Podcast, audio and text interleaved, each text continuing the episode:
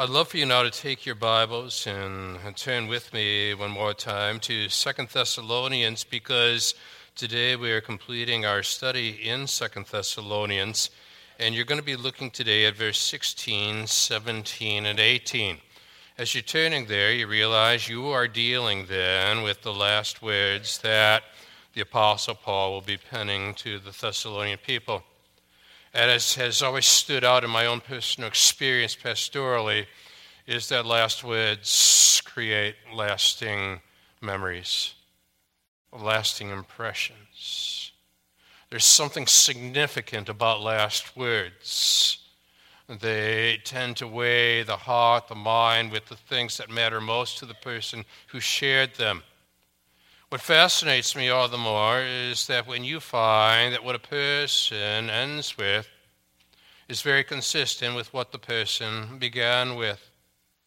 And if you were to read in the opening verses of chapter 1 of Second Thessalonians, you would find that some of the major themes that he highlighted there are the same themes that he highlights at the end of this letter. There's a consistency when it comes to the things that matter most to the Apostle Paul Paul's mind, heart, and soul, as it should be for you and for me as well. And so now in 2 Thessalonians 3, verse 16 down through verse 18, I want you to notice carefully it's succinct yet loaded with perspective on how to live life. Now, may the Lord of peace himself give you peace at all times, in every way. The Lord be with you all. I, Paul, write this greeting with my own hand. This is the sign of genuineness in every letter of mine. It is the way I write. The grace of our Lord Jesus Christ be with you all. With that in mind, let's look to our Lord in prayer. Now, our Father, as we're coming into your presence, we see you as the sovereign, holy, righteous God. The infinite resources of this universe are found in you, not in us. And we turn to you, the one who owns all, the one who sent his Son Jesus Christ to die in our place for our sins, the one who sent the Holy Spirit to take what had been secured at the cross of Jesus Christ and be applied to our own personal lives, our hearts, our souls.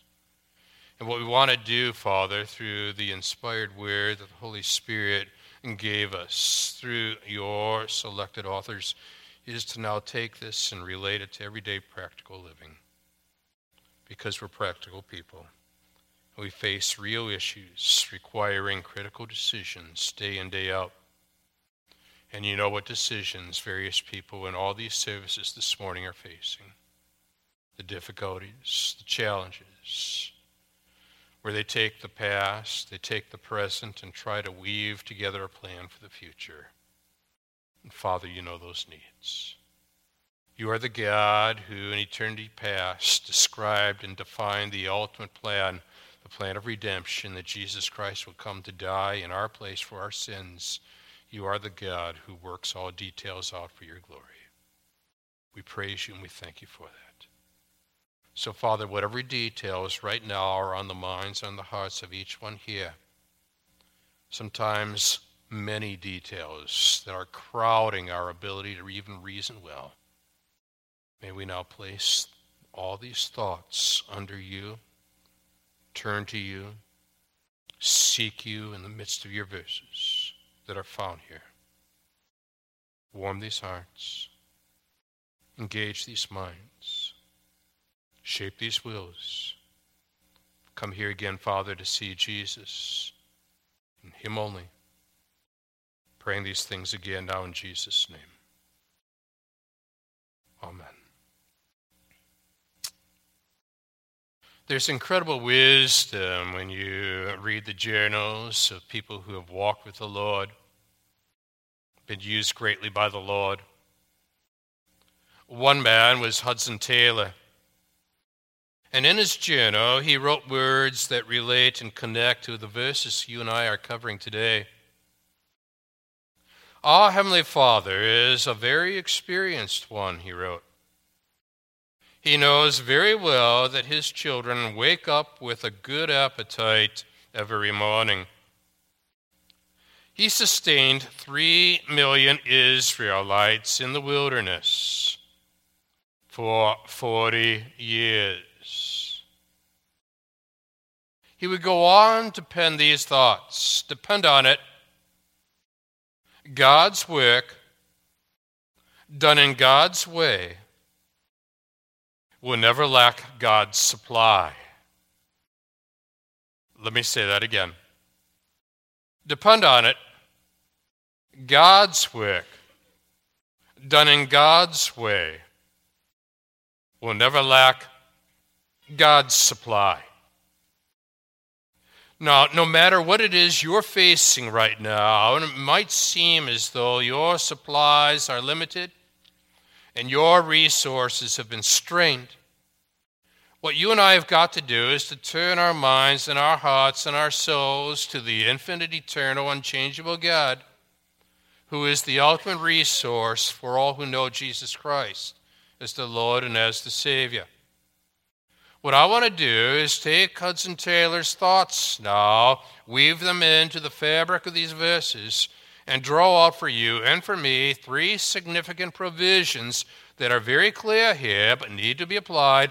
Three significant provisions that all believers should be able to not only experience but also to explain to others with regard to what it is that God does in, through, and for us. Now, the first flows out of verse 16. And we're going to put it like this that number one, you, me, we we should seek the peace of our Lord among us. But we're going to break this down into parts because that opening portion of that verse is simply loaded with perspective on the way in which you and I need to be able to appropriate this peace that is being described here in these verses. I want you to, first of all, as you break it down with me, is to note the source of this peace. It reads, Now may the Lord of peace himself, not others, himself, not your circumstances, himself, not you, himself. The word himself is placed in the emphatic position and for a reason. Because the natural tendency that you and I have is to substitute someone, something, or self for God and then wonder why do I feel so diminished and so depleted when it comes to trying to live out this life before and for the sovereign God. Now, you hit the pause button at this point and you ask yourself a very critical question. Where in the course of my life experience am I tempted or am I tending, trending towards substituting for God and then wondering why am I depleted in the very areas where God has such abundant resources to provide. Now may the Lord of peace himself, he states at this point.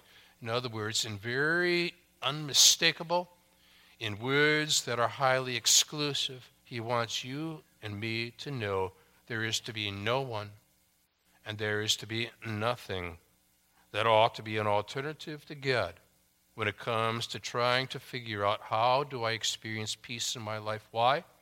Because when Jesus Christ died on that cross for our sins, when three days later what he did on that cross validated what he did on the cross by being raised from the dead, at that point, the peace of God, which surpasses all understanding, you and I are told by the Apostle Paul, will guard your heart, my heart, in Christ Jesus. And as he wrote to the Philippian people at that point with those verses, what he was saying in essence is that word guard, which was used to describe an army officer who would be walking along the wall of a fortress city, looking out over the landscape, making absolutely certain that though there are threats from without, there is peace from within.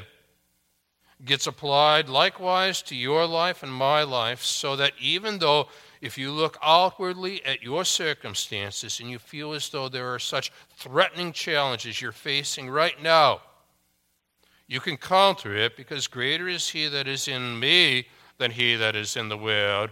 And what God's peace does is that he guards your heart like that sentinel during the course of the night, making absolutely certain that behind those walls is a steadied peace governed by your sovereign God. That is you at this point.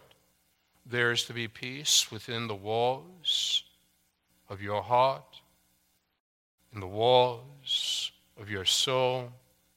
But what we've got to make absolutely certain is that we are not substituting for God either our circumstances or our own abilities Make absolutely certain you are exclusively devoted to God because this verse begins with an absolute exclusive emphasis upon God with that phrase, Now may the Lord of peace himself, not others, give you peace. Now look very carefully at that whole idea of God being the God of your peace. Throughout the Bible, you're going to find, and I'm going to find, that God the Father, God the Son, and God the Holy Spirit are variously linked to the whole idea of peace.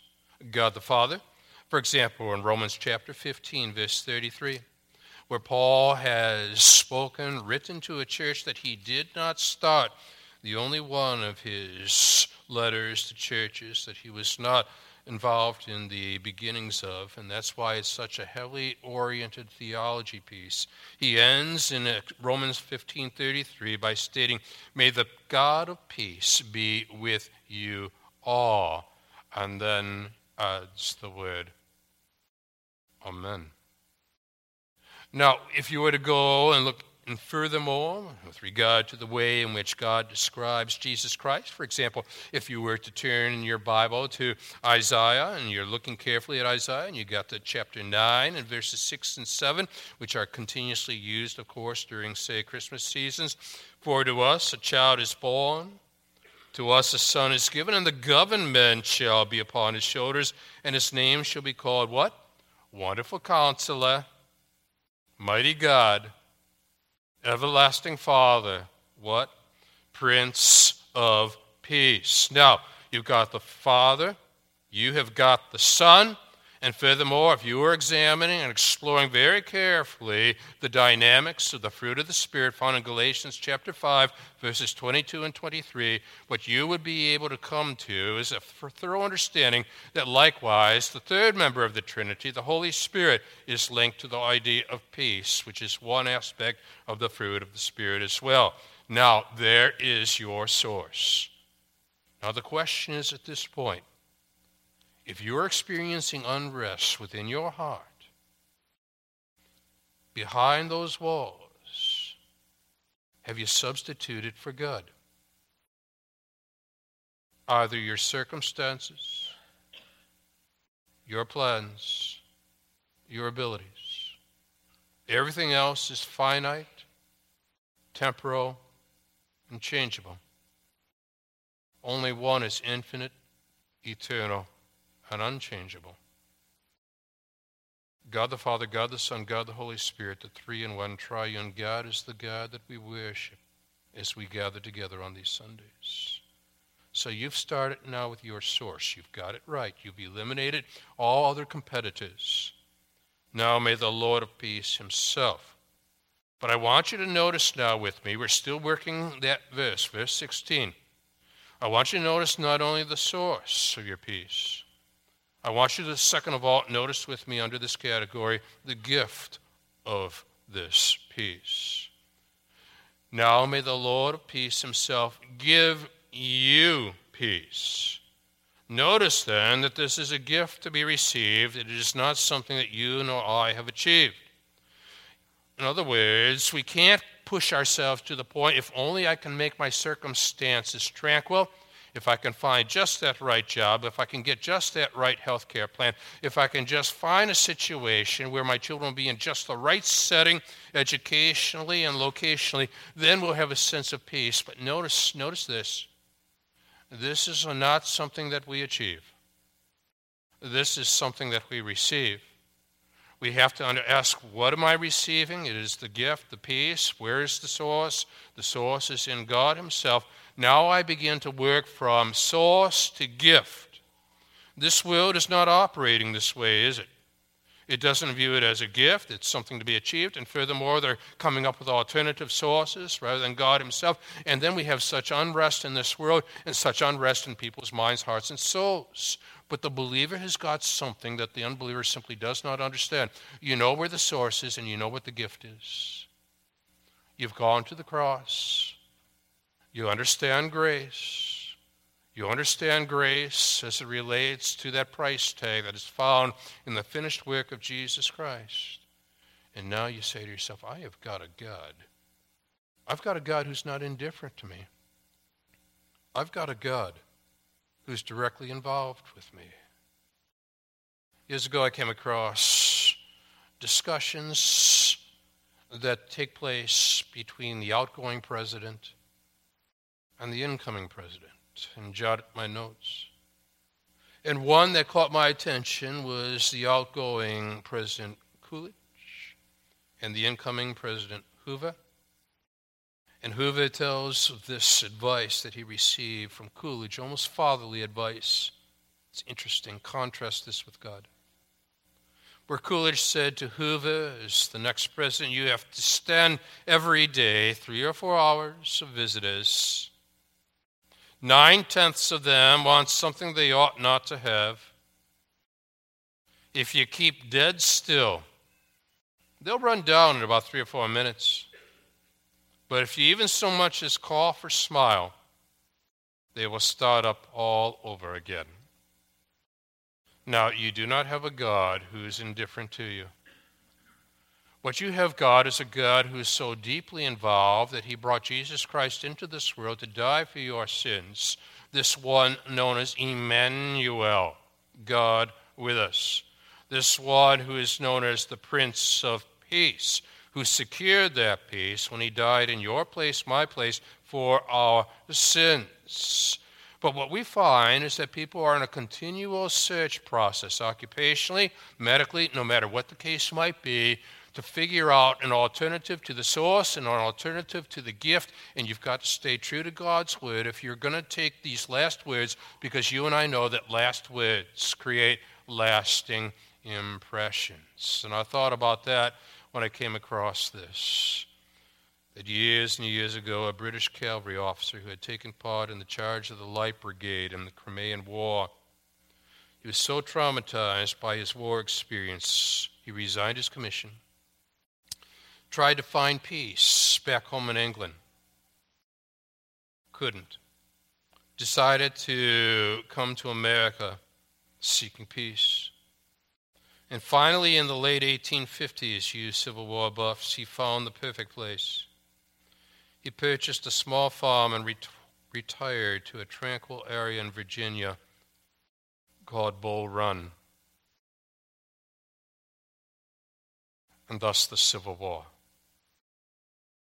What you and I do is we are continuously looking for alternatives. But when you are looking for an alternative outside of who God is and outside of what God does, then we continuously reposition ourselves in various areas of life that are highly conflicted by nature. But what is not meant to be highly conflicted by nature is our relationship with God because the conflict was settled at the cross of Jesus Christ. Now, there you have it so far. You have now identified your source, number one. You have identified your gift, number two, but you're not done yet with this verse because there's still more that's loaded into verse 16 that deals with the provision of God. Because I also want you to notice here not only the source and the gift, but the availability, because he speaks of this peace at all times. Notice that it does not say sometimes. It's not episodic, it is not periodic. What he is now telling you and telling me that this is to be all encompassing.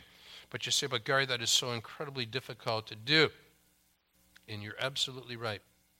And if you allow the externals to simply reorient your internals, if you allow the temporal issues of life to so overwhelm your sense of the eternal matters of life. Then you're going to be wrestling with this statement at all times. But you see, you've got to allow the eternal dimension to reshape your understanding of the temporal dimensions of life. So that every moment in which you are challenged with an alternative and a counterfeit to the at all times matter of peace, you go back to your source. Then you go back to your gift. Then you re examine this phrase at all times.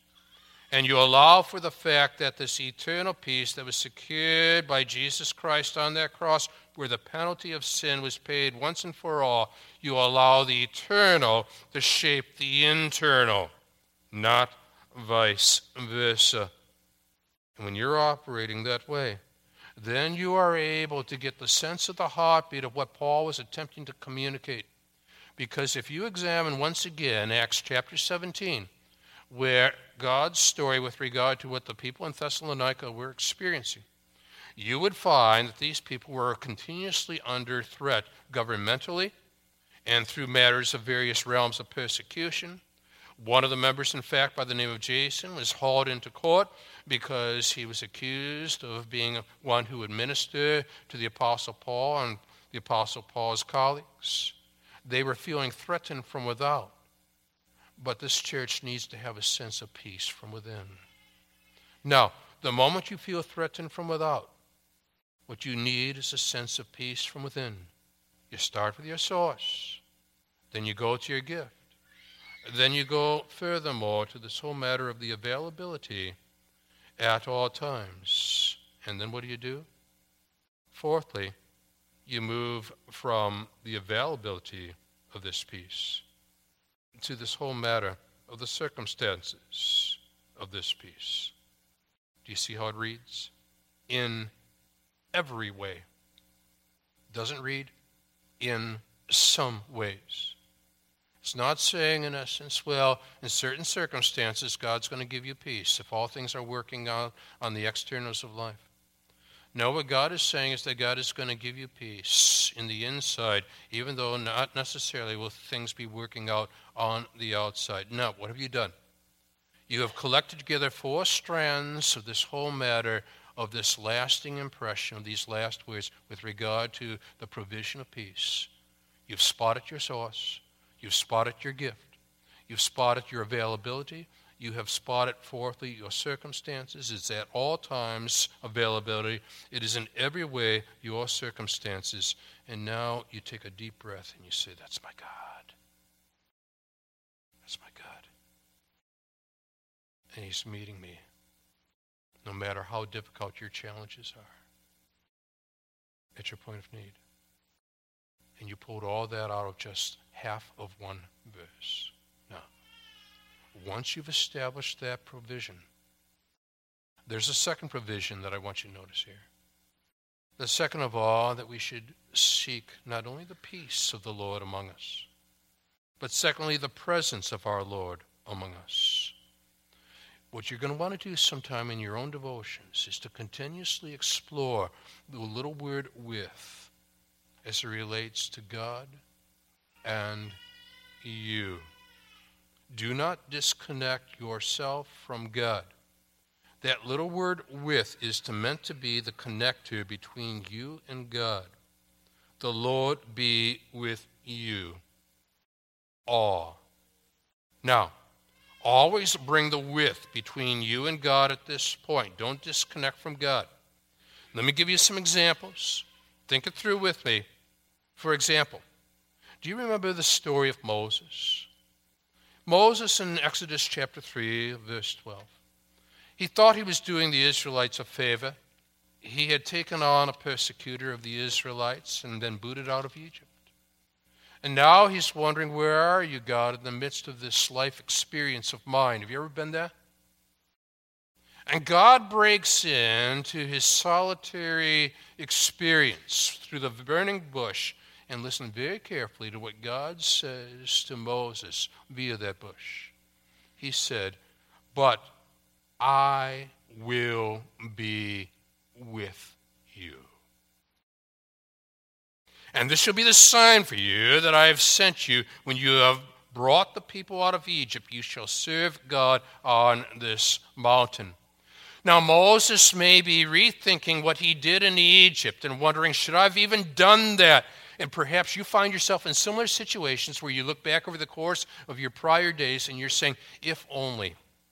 If only I had done this rather than this, this rather than that, then I would not be where I am at at this particular point in the decision makings of my life, in my life trajectory. And here is Moses now, who might be wondering similar things. And now God breaks into his wilderness experience and he says, I am with you. Do not extract the with between God and you. And you say, well, maybe that's just for one generation. And maybe the Israelites felt that way, and maybe Joshua felt that way when he was asked to take over leadership in place of Moses. But there was such a natural transition between Moses and Joshua as Moses led the people through the promise, through the wilderness, and Joshua led them out of the wilderness into the promised land. Listen carefully then to what the next generation of leadership heard from God in Joshua chapter 1, verse 9. Have I not commanded you? Be strong and courageous. Do not be frightened. Do not be dismayed, for the Lord your God is what? With you. Don't extract the with between God and you. Joshua would die, and the people are wondering about where do we go from here and what's going to take place. God breaks in to the life experience, not in times of peace, but in times of conflict, with a man by the name of Gideon. And the angel of the Lord appeared to him and said to him, the Lord is with you, O mighty man of valor. Which is ironic because Gideon was anything but a mighty man, you see, of valor. And I thought about that when I came across some of the writings of Robert Coleman and J. Edwin Orr with regard to revivals in the past. Because Orr in particular wrote at this at times there's this strange sense that God's witness can pervade a building, a worship service, a family, an individual, affecting those who seem to come within its spell. For example, the Welsh revival of 1904. There was a meeting that continued on in a small town through the night. A miner, a hardened, godless character, was coming back from his shift about four in the morning, saw the light in the chapel, decided to investigate, and as soon as he opened the door, he was overwhelmed by a sense of the witness of God. And he was heard to exclaim, Oh, God is here.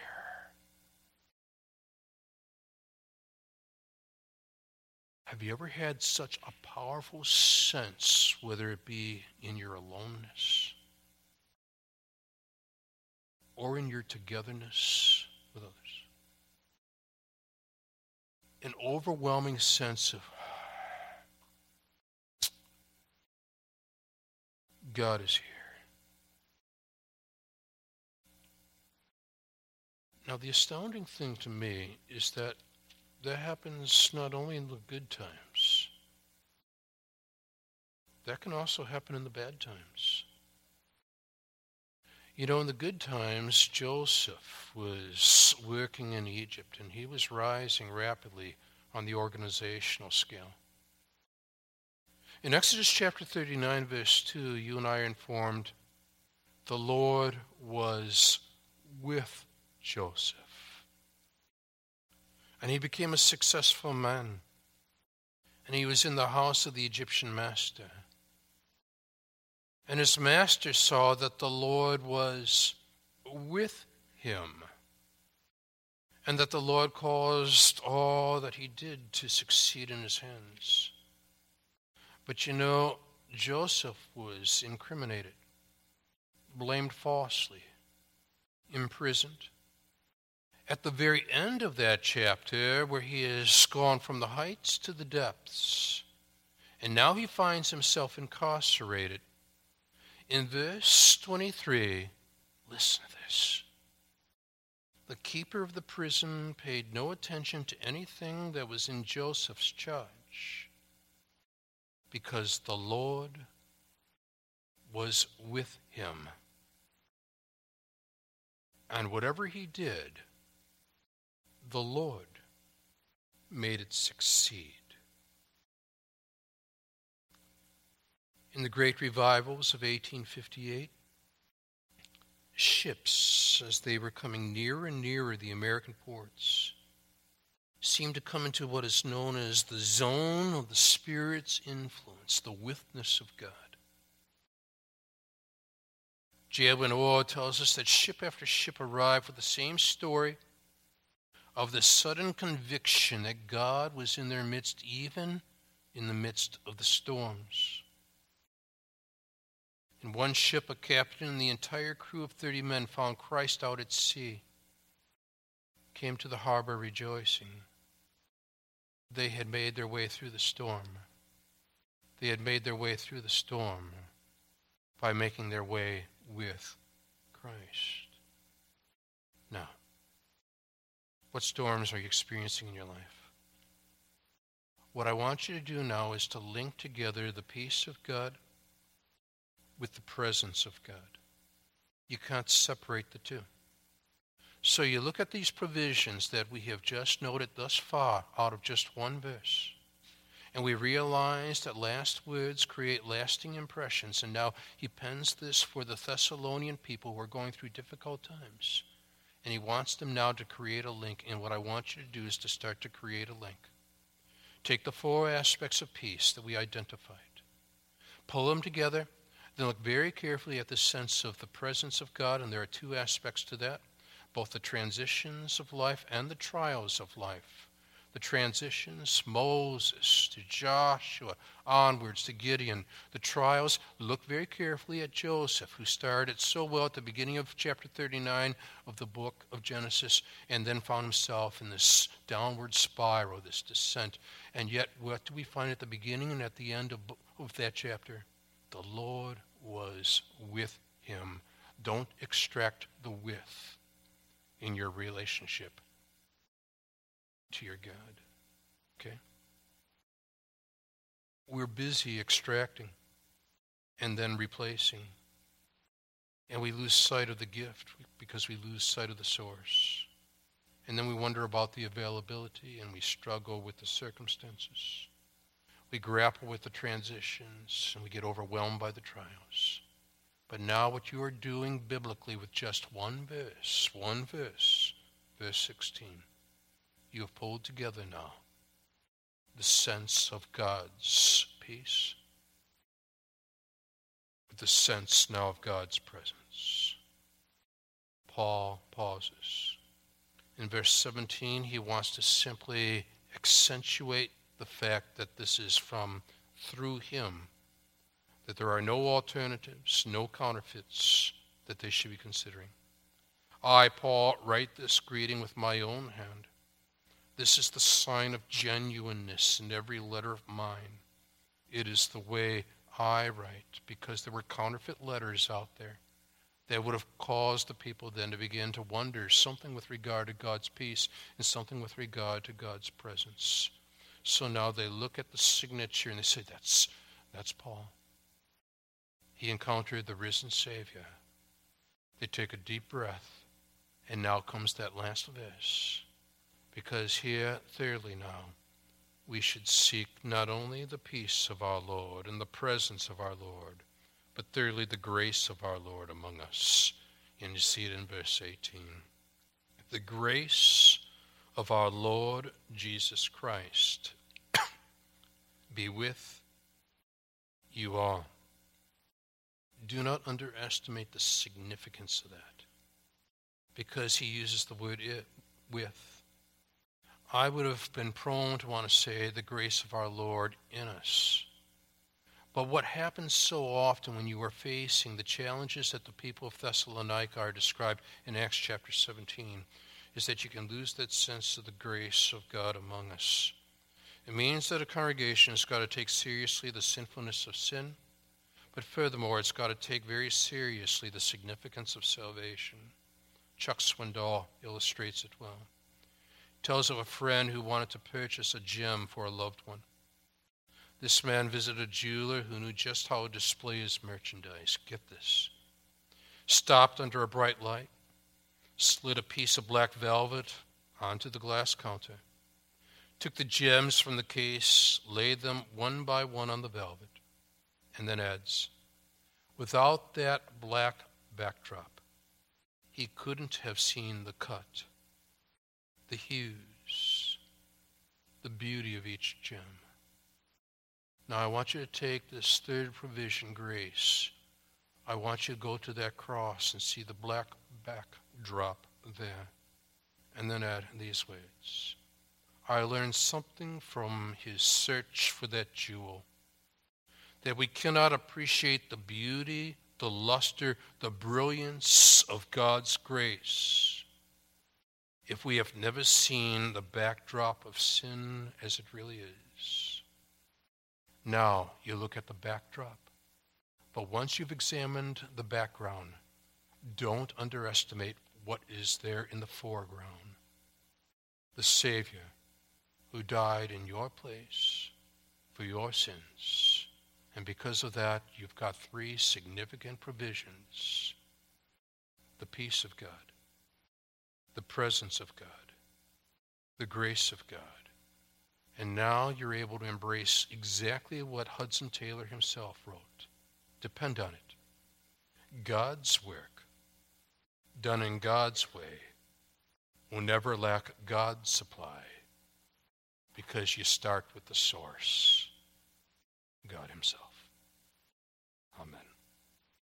Thanks for studying Second Thessalonians with me. Let's stand together.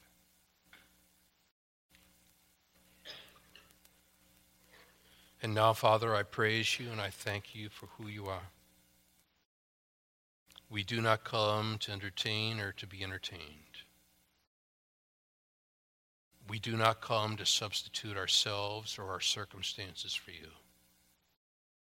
This is a congregation that keeps first things first because we keep the first one first, and that is you. And so, Lord, may we stay riveted upon who you are, riveted upon what you have done.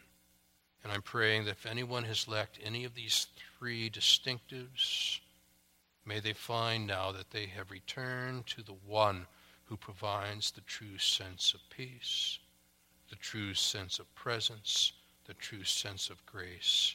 And may they leave, Father, refreshed and renewed over the fact that the witness of their God is highlighted when one knows Jesus Christ as Lord and Savior. And for this, we give you all the praise. All of it. In Jesus' name. Amen. God bless you.